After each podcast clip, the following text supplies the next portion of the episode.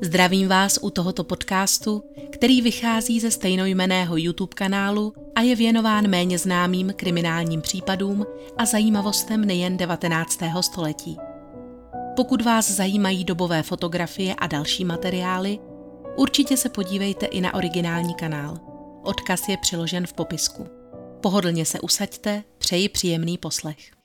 Pokud hovoříme o budovách, Mnohá dějiště starých případů bychom dnes hledali marně. Během let se zásadním způsobem proměnila, nebo je poznamenal zub času a postupně zmizela docela.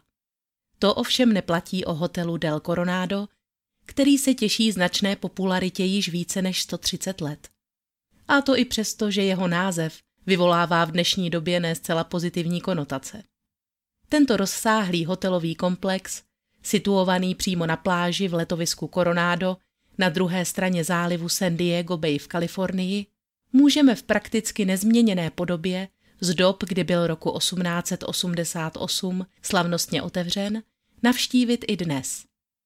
Je lákadlem nejen pro klasického návštěvníka, který si chce vychutnat stylovou dovolenou, ale i pro milovníky architektury.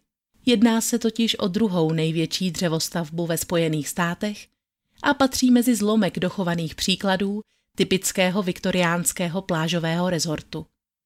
I uvnitř na vás dýchne atmosféra dávných časů.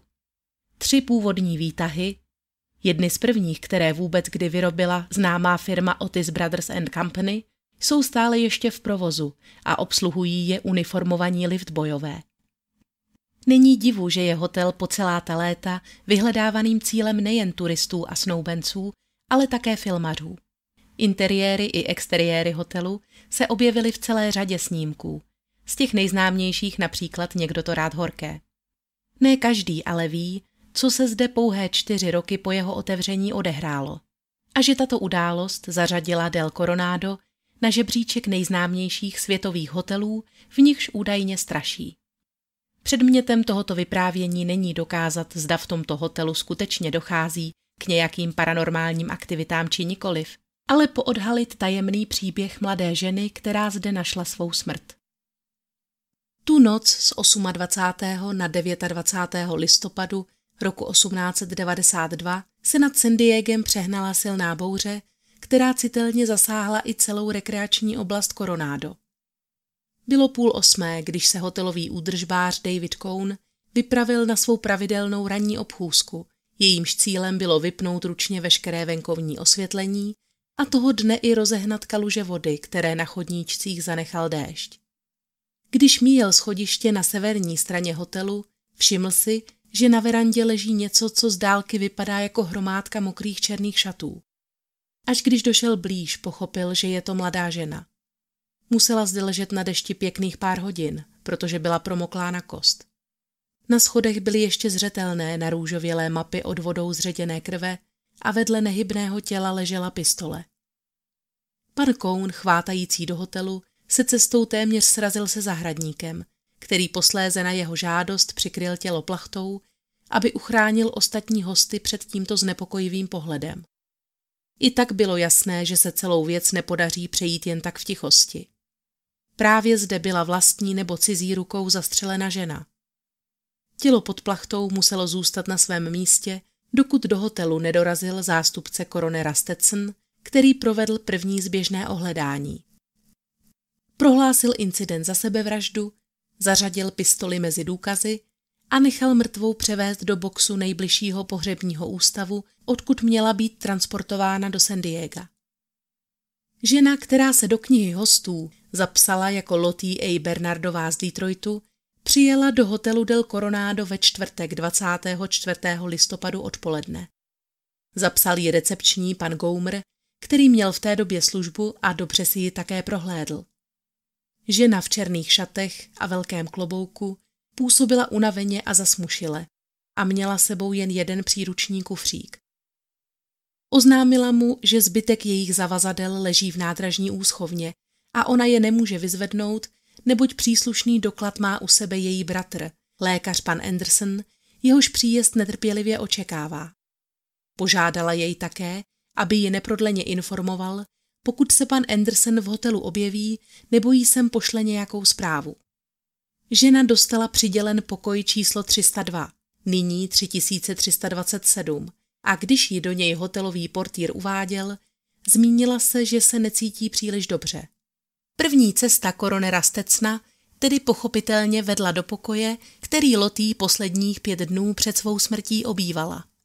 Zarazilo ho, že mezi osobními věcmi této ženy nebyly nalezeny žádné doklady, které by umožnily její identifikaci.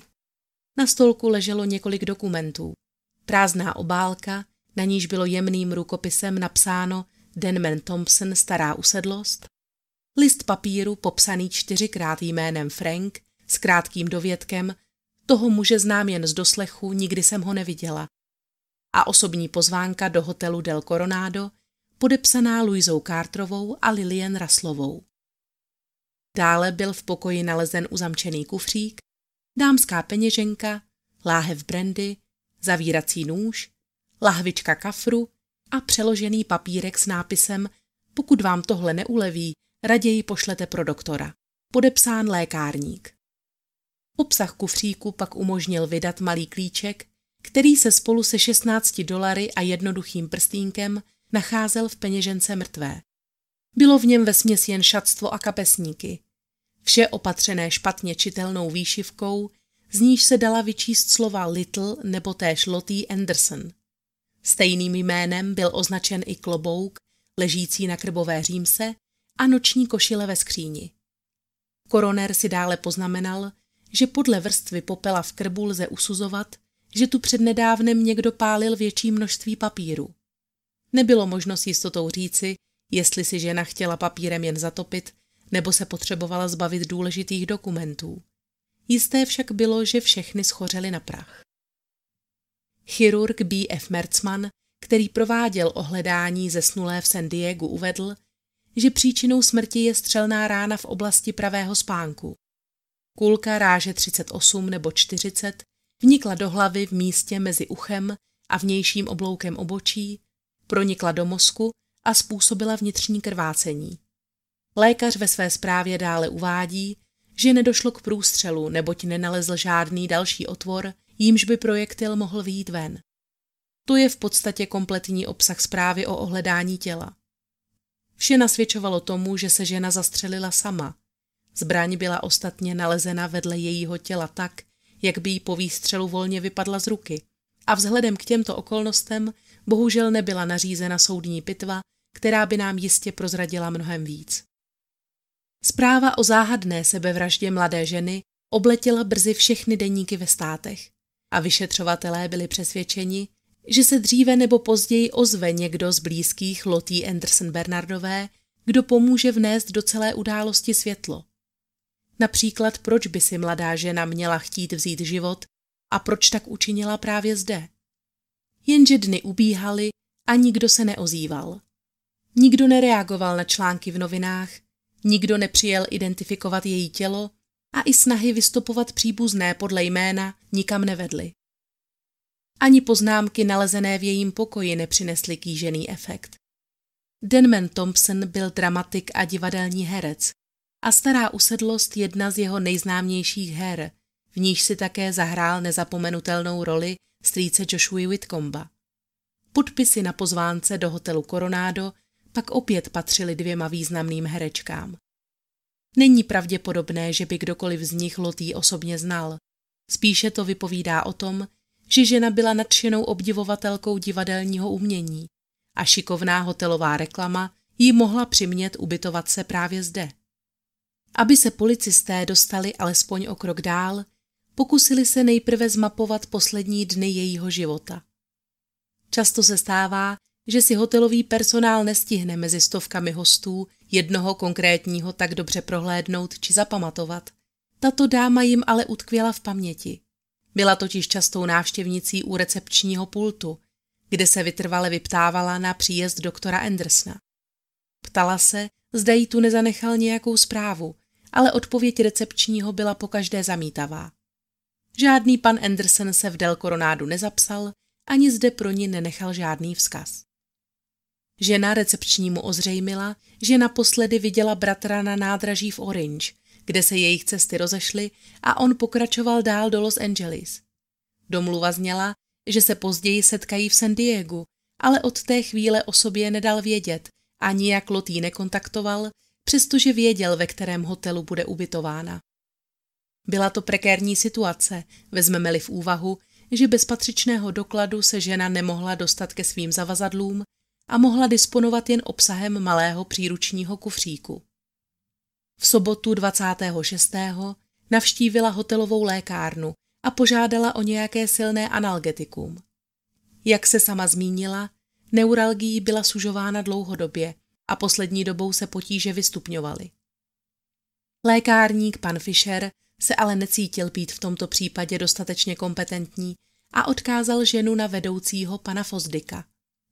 Od něj také pravděpodobně dostala složený papírek s práškem a poznámkou, aby vyhledala lékaře, pokud tento nezaúčinkuje.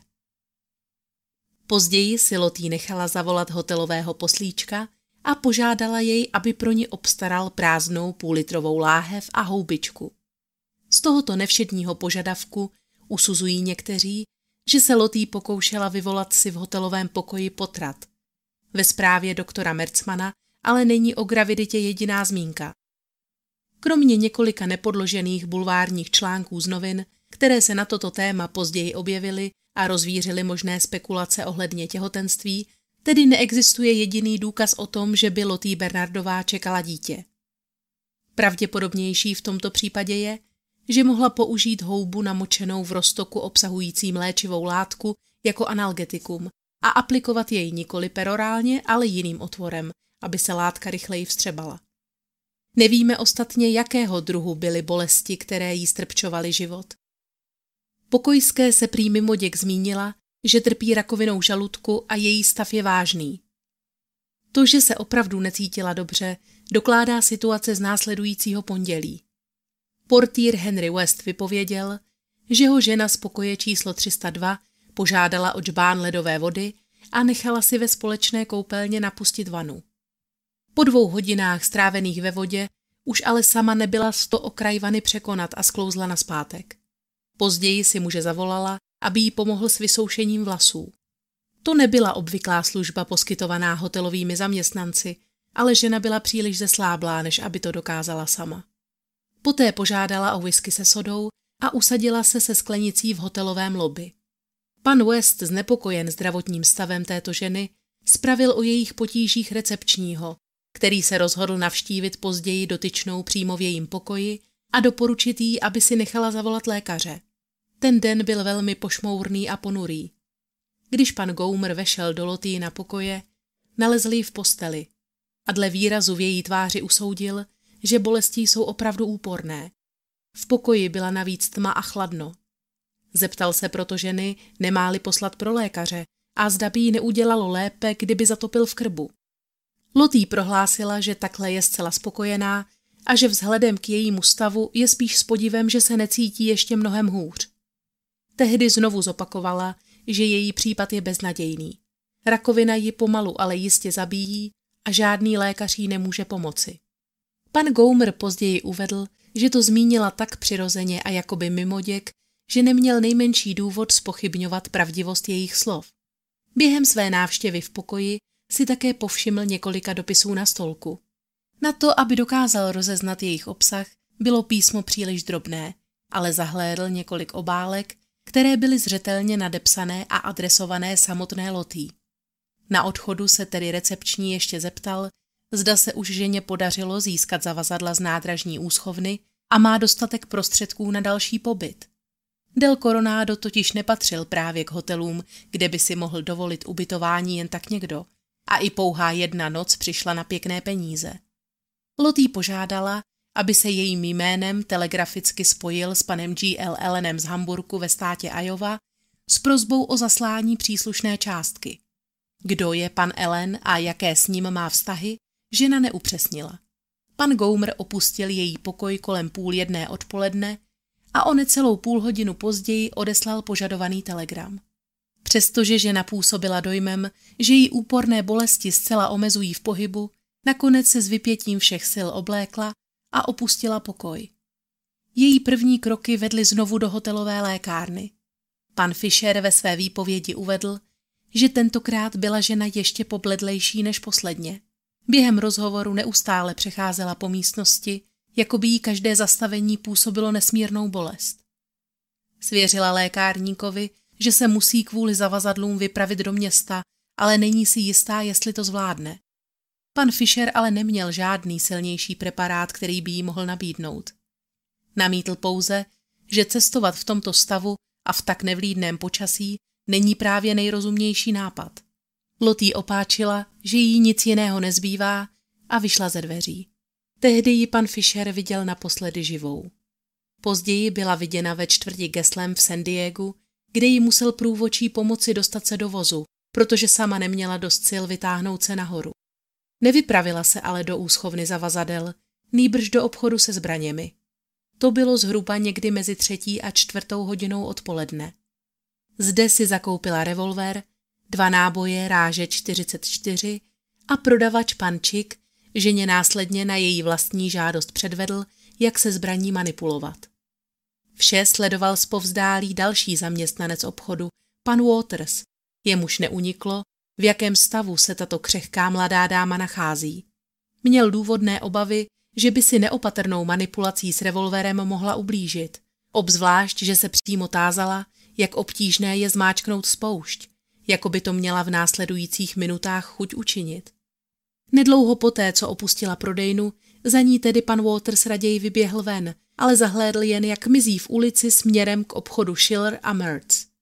Tam ale Lotý Bernardová namířeno neměla. Místo toho vešla do sousedního obchodu pana Hýse, kde se opět dotazovala na možnost zakoupit náboje do revolveru. Což je dost zvláštní, když jen před malou chvílí prodejnu se zbraněmi opustila a mohla si tedy zakoupit libovolné množství přímo tam. Možná jen nechtěla vzbudit nežádoucí pozornost. Majitel tohoto obchodu s lodním zbožím, pan Frank Hees, vypověděl, že se u něj žena, odpovídající kreslenému portrétu zemřelé, zastavila asi po čtvrté hodině. Zprvu jí vůbec nerozuměl. Mluvila prý příliš potichu a celkově se zdála být poněkud přepadlá. Působila trochu vylekaně a pohybovala se velmi pomalu, jako by se necítila dobře. Podle oblečení by ji Frank Hees odhadoval na dámu z lepší společnosti. Možná si vzpomenete, že to bylo právě jméno Frank, které bylo čtyřikrát napsáno na kusu papíru v Lotýně hotelovém pokoji s dovědkem, že toho muže zná jen z doslechu. Nikdy se asi nedozvíme, jestli byl o ním mužem právě Frank Hees. Dost možná to byla jen náhoda a schoda jmén. Nicméně není vyloučeno, že důvod její návštěvy v tomto krámku mohl být ve skutečnosti jiný. Možná se nescháněla po nábojích, které již měla zakoupeny, ale vyhledala tohoto muže, protože na něj dostala z nějakého důvodu kontakt a potřebovala s ním mluvit. To zda pan Hýs o tomto setkání hovořil pravdu či záměrně lhal, zůstane již zřejmě navždy jedním z tajemství tohoto případu. Na každý pád ani přesný sled událostí toho dne nedovedl vyšetřovatele o nic blíž identitě tajemné mrtvé ženy. Nikam nevedlo ani pátrání po její rodině nebo pokus o skontaktování pana Elena, který mladé ženě nakonec skutečně do hotelu zaslal 25 dolarů. Muž se neozýval a stopy vedoucí k možným příbuzným končily po každé ve slepé uličce. Záznamy z posledního sčítání lidu v Detroitu je sice dovedly k ženě jménem Lotý Bernardová, ale tato dáma byla živá a zdravá. Po nenáhlu se tak začaly objevovat pochybnosti, zda byla slečna Bernardová skutečně tou, za kterou se vydávala, nebo šlo o rafinovanou hru s falešnou identitou. Uplynul týden, během nějž zaplavily noviny stovky článků o záhadné mladé ženě, jejíž totožnost je policistům doposud neznámá. Její popis zněl přibližný věk 26 let, výška 155 cm, váha kolem 68 kg. Pleť světlá, ale opálená. Černé, středně dlouhé vlasy, hnědé oči, široká tvář, na levé líci dvě drobná mateřská znaménka. Žena měla na sobě černé šaty, velký černý klobouk a na prostředníčku levé ruky zlatý prsten se čtyřmi perlami a modrým kamenem. Čekání na první žhavý typ se zdálo být nekonečné, když se na policejní stanici v Detroitu obrátila jistá paní Wileyová s oznámením, že by mrtvá žena podle popisu v novinách mohla být její dcera Lizí, která zmizela před několika týdny. Tato dáma tvrdila, že má zřejmé důvody domnívat se, že její dcera uprchla se svým ženatým milencem poté, co se zprávy o jejich románku dostali na veřejnost a od té doby nemá o dívce žádné zprávy. Lizzie Wileyová pracovala v knihvazačské firmě Win and Hammond v Detroitu, kde se také zapletla se svým vedoucím Johnem Longfieldem. Jakmile tato aférka vyšla najevo, byli oba exemplárně potrestáni hodinovou výpovědí a sama Lizzie doma později prohlásila, že hodlá zkusit štěstí jinde a najít si novou práci v Kalifornii. Přesné datum svého odjezdu nezmínila. O to víc byli její příbuzní překvapení, když jednoho dne zkrátka zmizela, aniž by si sebou vzala jakákoliv zavazadla nebo peníze. Paní Wileyové byla proto obratem zaslána podobenka vyhotovená podle obličeje mrtvé mladé ženy, aby potvrdila, zda jde opravdu o její dceru. Matčina odpověď byla kladná. Lízina sestra Mary si tím ale až tak jistá nebyla a vyžádala si telegraficky několik dodatečných informací. Například, jak dlouhé měla nalezená žena vlasy, zda měla propíchnuté uši a co měla přesně na sobě. Dva detaily v oděvu se sice shodovaly, obě ženy měly černé šaty a velký černý klobouk, ale Lizzie měla na rozdíl od Lotý vlasy krátké a nosila náušnice. Mrtvá propíchnuté uši nikdy neměla. Paní Wileyová se ve svém dalším dopisu přesto zavázala, že jakmile to bude možné, vypraví se z Pasadeny do San Diego, aby dceru řádně identifikovala a vyzvedla její ostatky. Pokud by mrtvá z hotelu Del Coronado byla skutečně Lizzie Wileyová, kde byl tedy potom její milý John Longfield, který ji měl doprovázet, tato verze tvrdí, že po cestě došlo ke konfliktu a mladá žena nakonec dorazila do hotelu sama, kde se zapsala pod falešným jménem a s nadějí očekávala příjezd svého milence alias fiktivního bratra. Ten se ale neukázal, čemuž by napovídali i záznamy, podle nichž se John Longfield vrátil nedlouho po tomto výstřelku zpátky k manželce a o Lizzie nechtěl již slyšet ani slovo. Jeden ze svědků, toho času též hotelový host, navíc vypověděl, že tuto ženu potkal nedlouho předtím na nádraží v Orange, kde byl svědkem její hádky s jakýmsi neznámým starším mužem. Některé noviny se ale ohledně možné spojitosti Lizzie Wileyové s Lotí Bernardovou vyjadřovaly kriticky. San Diego Union z 8. prosince 1892 k tomu otiskl následující zprávu. Cituji. Nevěří se, že paní L. Anderson Bernardová, která se zabila v koronádu, by mohla být Lizzie Wileyová z Detroitu. Dozvěděli jsme se, že v tomto místě nedávno pobýval muž jménem L.A. Bernard, profesionální hazardní hráč a předpokládá se, že byl manželem sebevražetkyně. Bernard odjel z Hamburku v Ajově 7. listopadu do Topeky. Prohlásil, že jeho žena se zdržuje v Kalifornii a je vážně nemocná, proto má v úmyslu přivést ji zpět do Ajovy. Pokusil se za tímto účelem sehnat i peníze, ale neuspěl. Od té doby o něm nemáme žádné zprávy.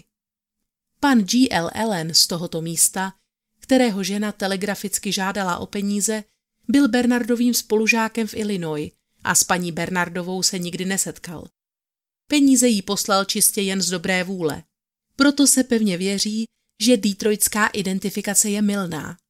Konec citace. Učinit konec všem těmto dohadům mohla jedině paní Wileyová osobně, avšak k identifikaci těla nakonec nikdy nedošlo. Z Pasadeny nikdo nepřijel a kontakt utichl.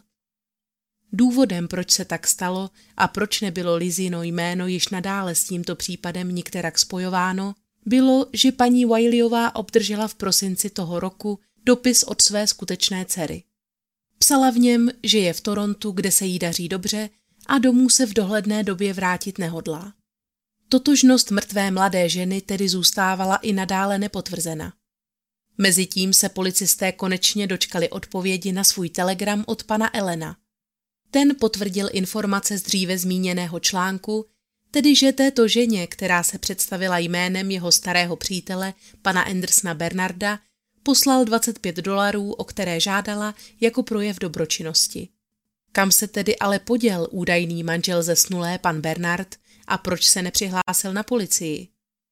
Byly jeho závazky spojené s hazardem natolik závažného charakteru, že se raději sám skrýval před spravedlností? Tento případ zkrátka přinášel mnohem víc otázek než odpovědí a zdálo se, že marným spekulacím stále není konec. Na policejní stanici v San Diego stále přicházely čas od času nejrůznější typy, které pokaždé rozdmíchaly alespoň minimální naději, že případ snad bude konečně vyřešen. Kontaktovala je například jistá paní Howardová z Orange County, která byla přesvědčena, že mrtvá z Del Coronáda je 24-letá Josie Brownová z Detroitu, děvče, které u nich v létě sloužilo. Tvrdila jim prý tehdy, že má sestru jménem Andersonová a bratra lékaře, který ji v domě několikrát navštívil. To, že by záhadná sebevražetkyně mohla být i jejich služebná, se pro změnu domnívala paní Grantová z Los Angeles. Mladá žena jménem Kate Loganová u nich pracovala několik týdnů.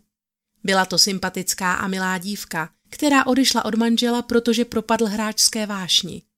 Víc o ní její zaměstnavatelé nevěděli. Tedy kromě toho, že předtím pracovala nějakou dobu v Orange County. Kate odešla 23. listopadu s tím, že potřebuje podepsat v San Diego nějaké dokumenty a na zítří ráno bude zpátky, aby stihla připravit večeři na den díku vzdání.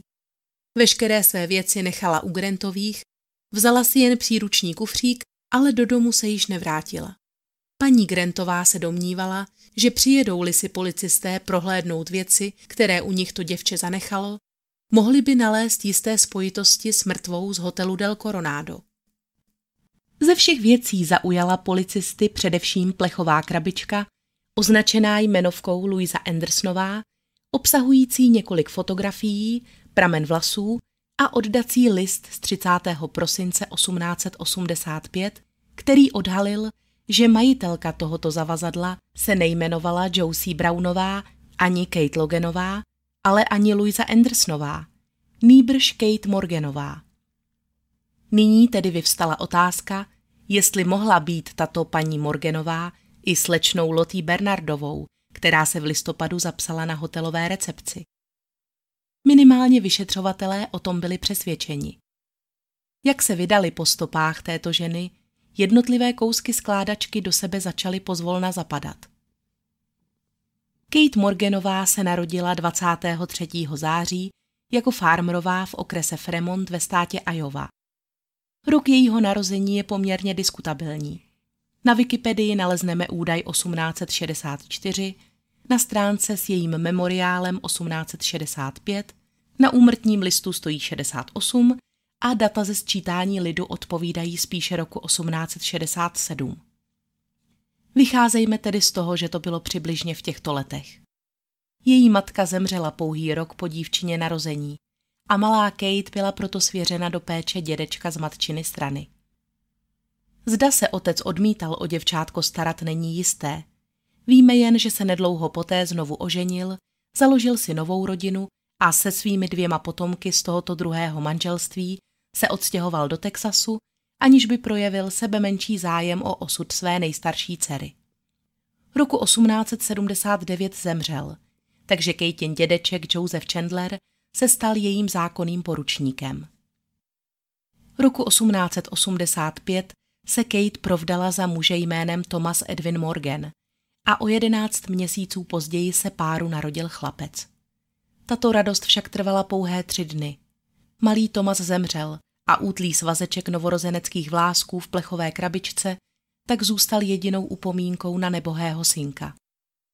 Doposud šťastné manželství utržilo touto událostí zásadní ránu a jeho rozpad ještě urychlilo, když se Kate zamilovala do Tomasova staršího nevlastního bratra, Alberta Elena, s nímž také nakonec manžela po pěti letech společného života opustila.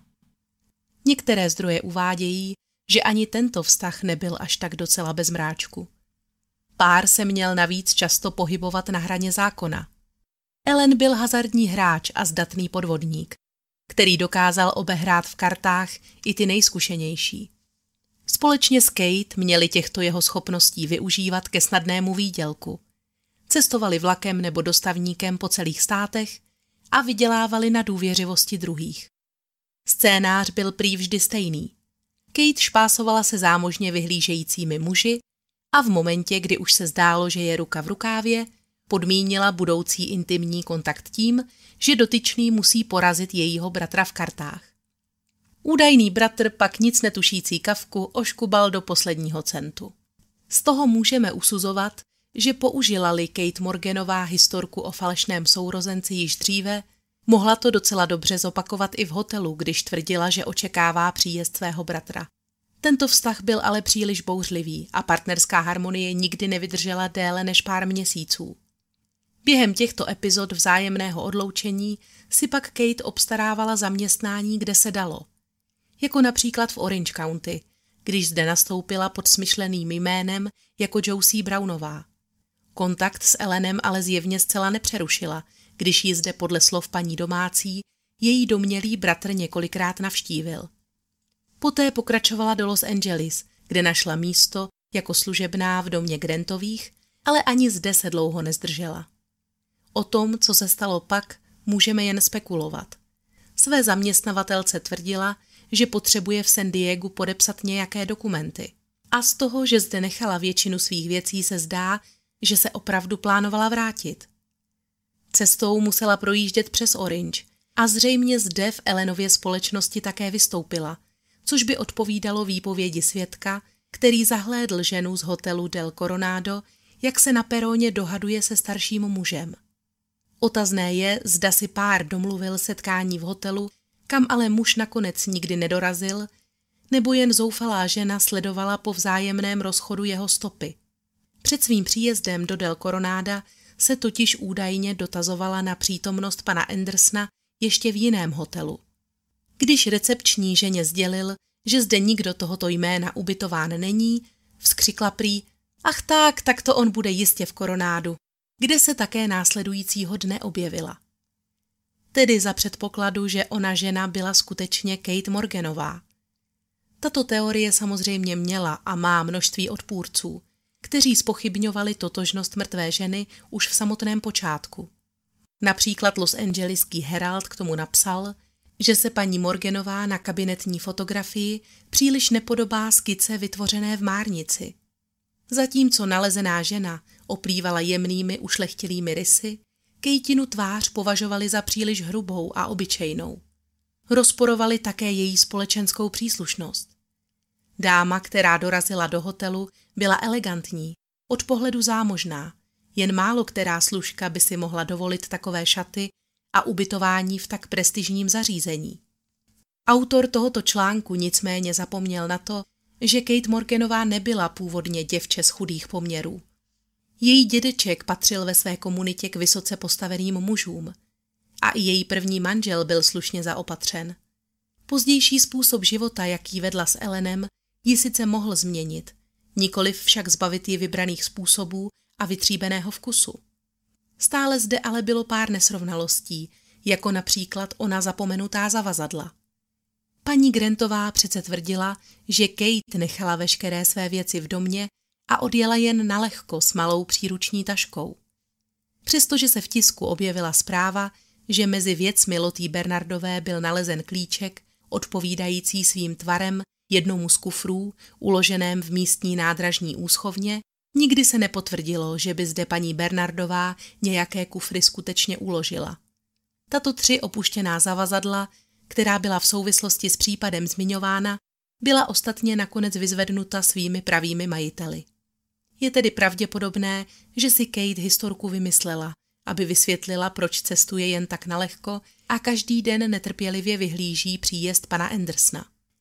Dále tu máme onu výšivku na šatech a klobouku a nabízí se otázka, zda by mohla Kate ve svém lhaní zajít tak daleko, že by si dokonce opatřila cedulky s falešným jménem. Stejné jméno, tedy Louisa Andersnová, se objevilo i na plechové krabičce v kejtině kufru. A víme také, že ve svém předchozím zaměstnání se zmínila, že má sestru jménem Andersnová. Zda mohla toto příjmení vyvdat některá z jejich nevlastních sester, se mi bohužel nepodařilo zjistit, ale je více než pravděpodobné, že ženu tohoto jména znala a věci si od ní mohla vypůjčit nebo dostat. Stejně tak, jako je mohla obstarat v kterékoliv zastavárně a toto jméno ji jen inspirovalo při vymýšlení falešné identity.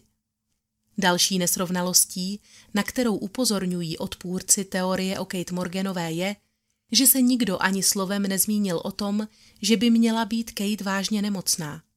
Žádný z jejich předchozích zaměstnavatelů na mladé ženě nepozoroval, že by byla sužována nějakými bolestmi. Což ale nevylučuje, že se její stav mohl v posledních týdnech začít rychle zhoršovat. Rozruch, který v novinách rozdmíchali zprávy o Kate Morganové, nenechala bez odezvy ani její rodina.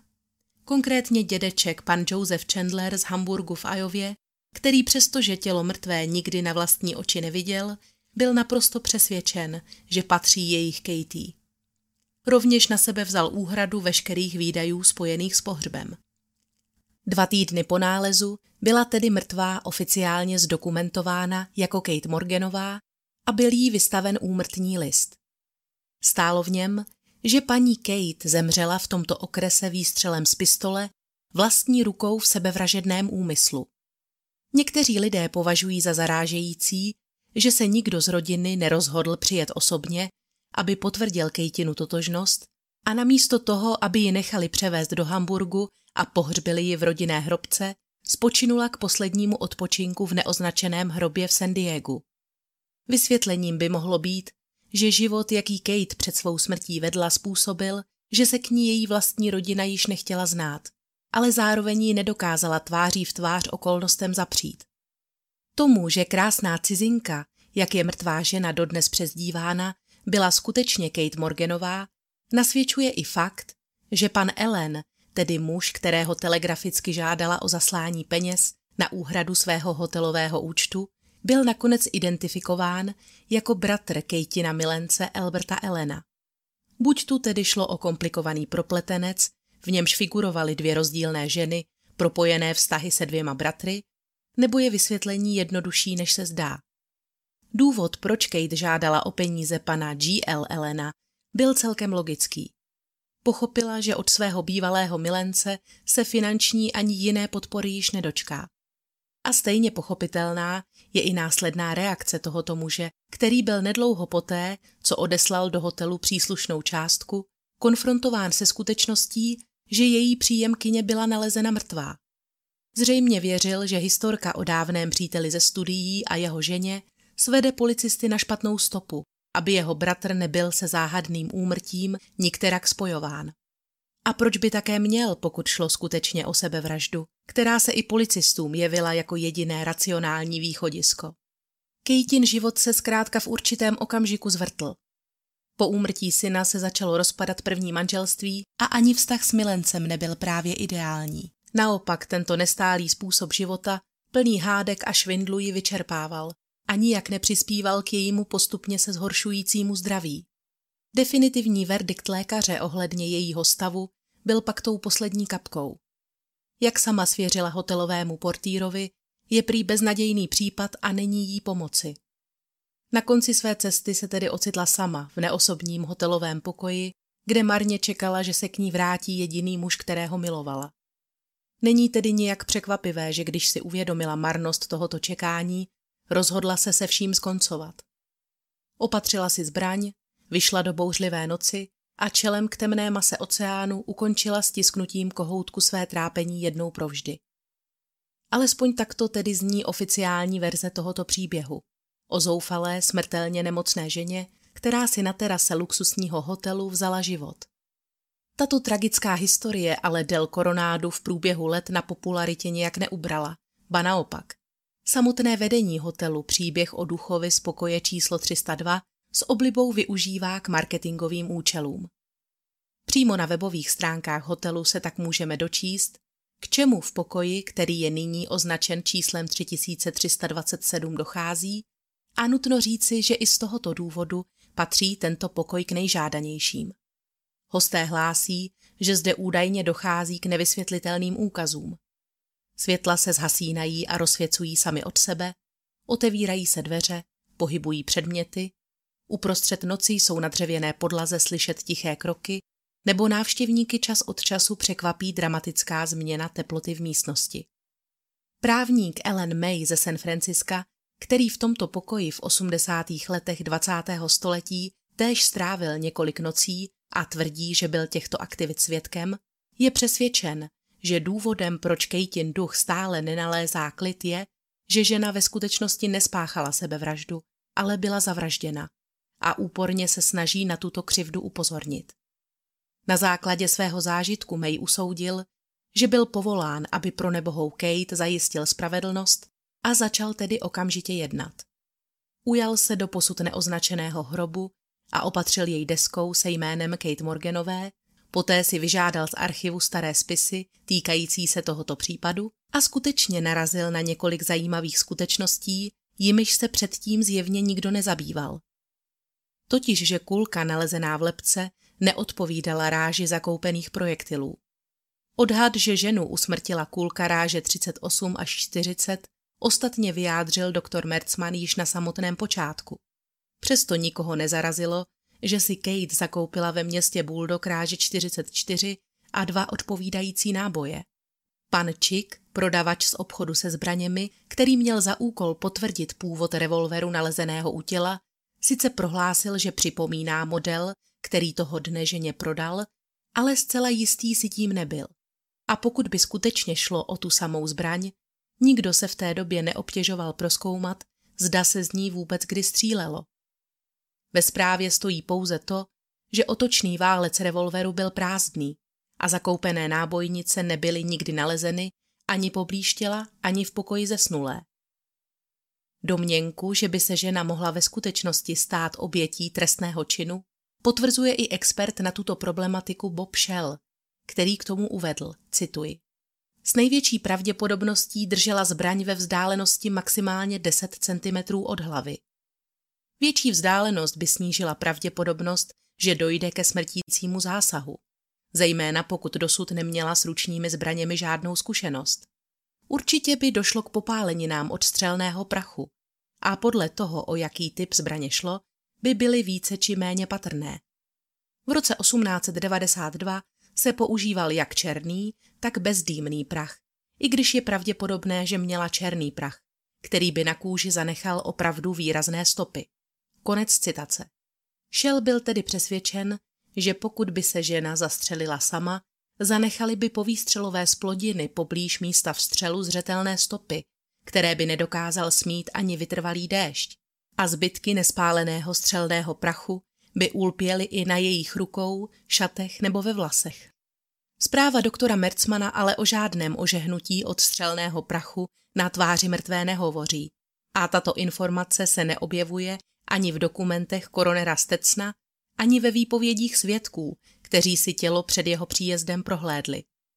Ellen May si je jistý, že si Kate toho osudného dne nepořídila zbraň proto, aby ji později obrátila proti sobě, ale na svou ochranu.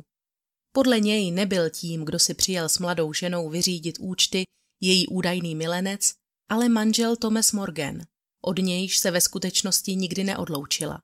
To s ním měla na cestách provozovat ono pochybné řemeslo a obírat důvěřivé pány o peníze.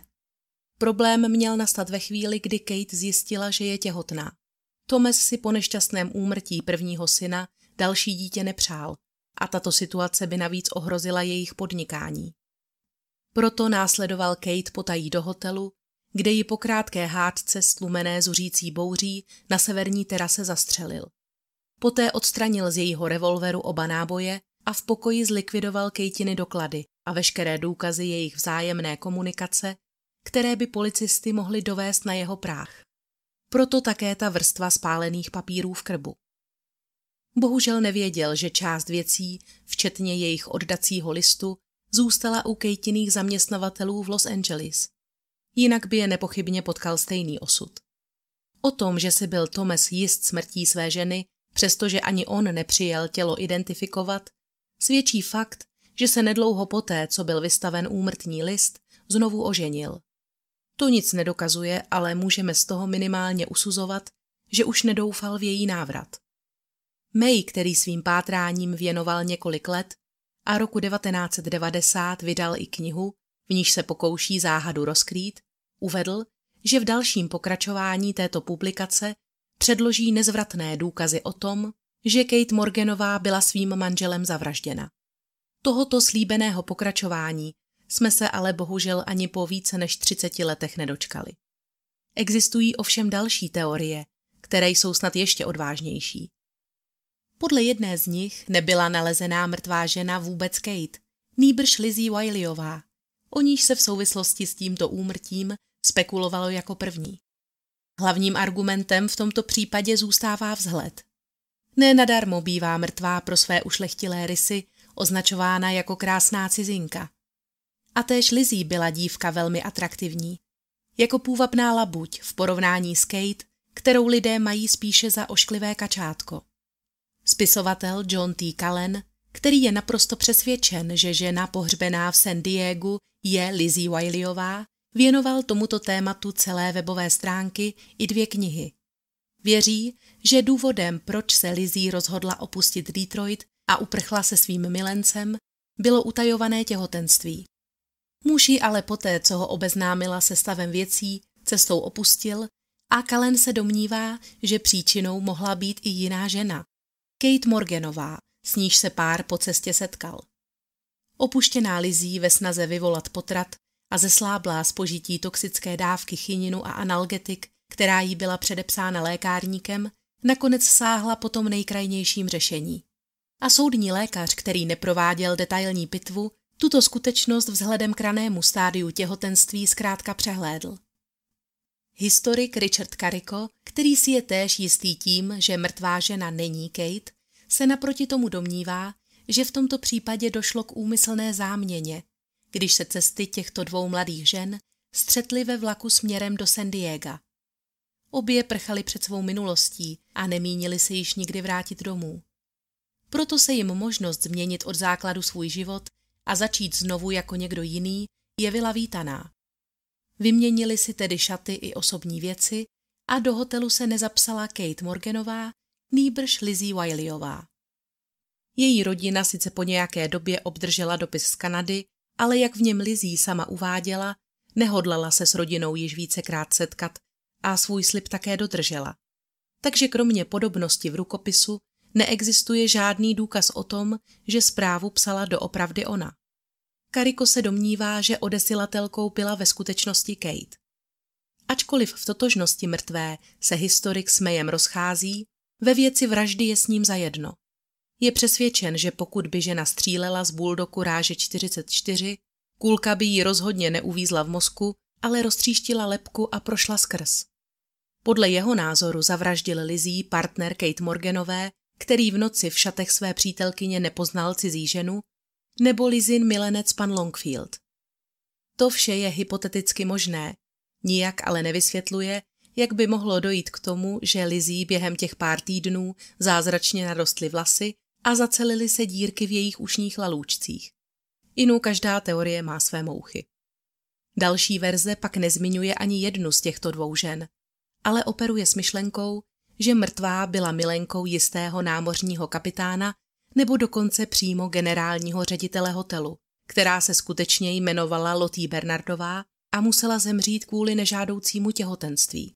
V tomto příběhu je zkrátka až příliš mnoho otazníků a nejasností, které jen přiživují popularitu tohoto případu a lákají ročně do pokoje číslo 3327 stovky zvědavých hostů.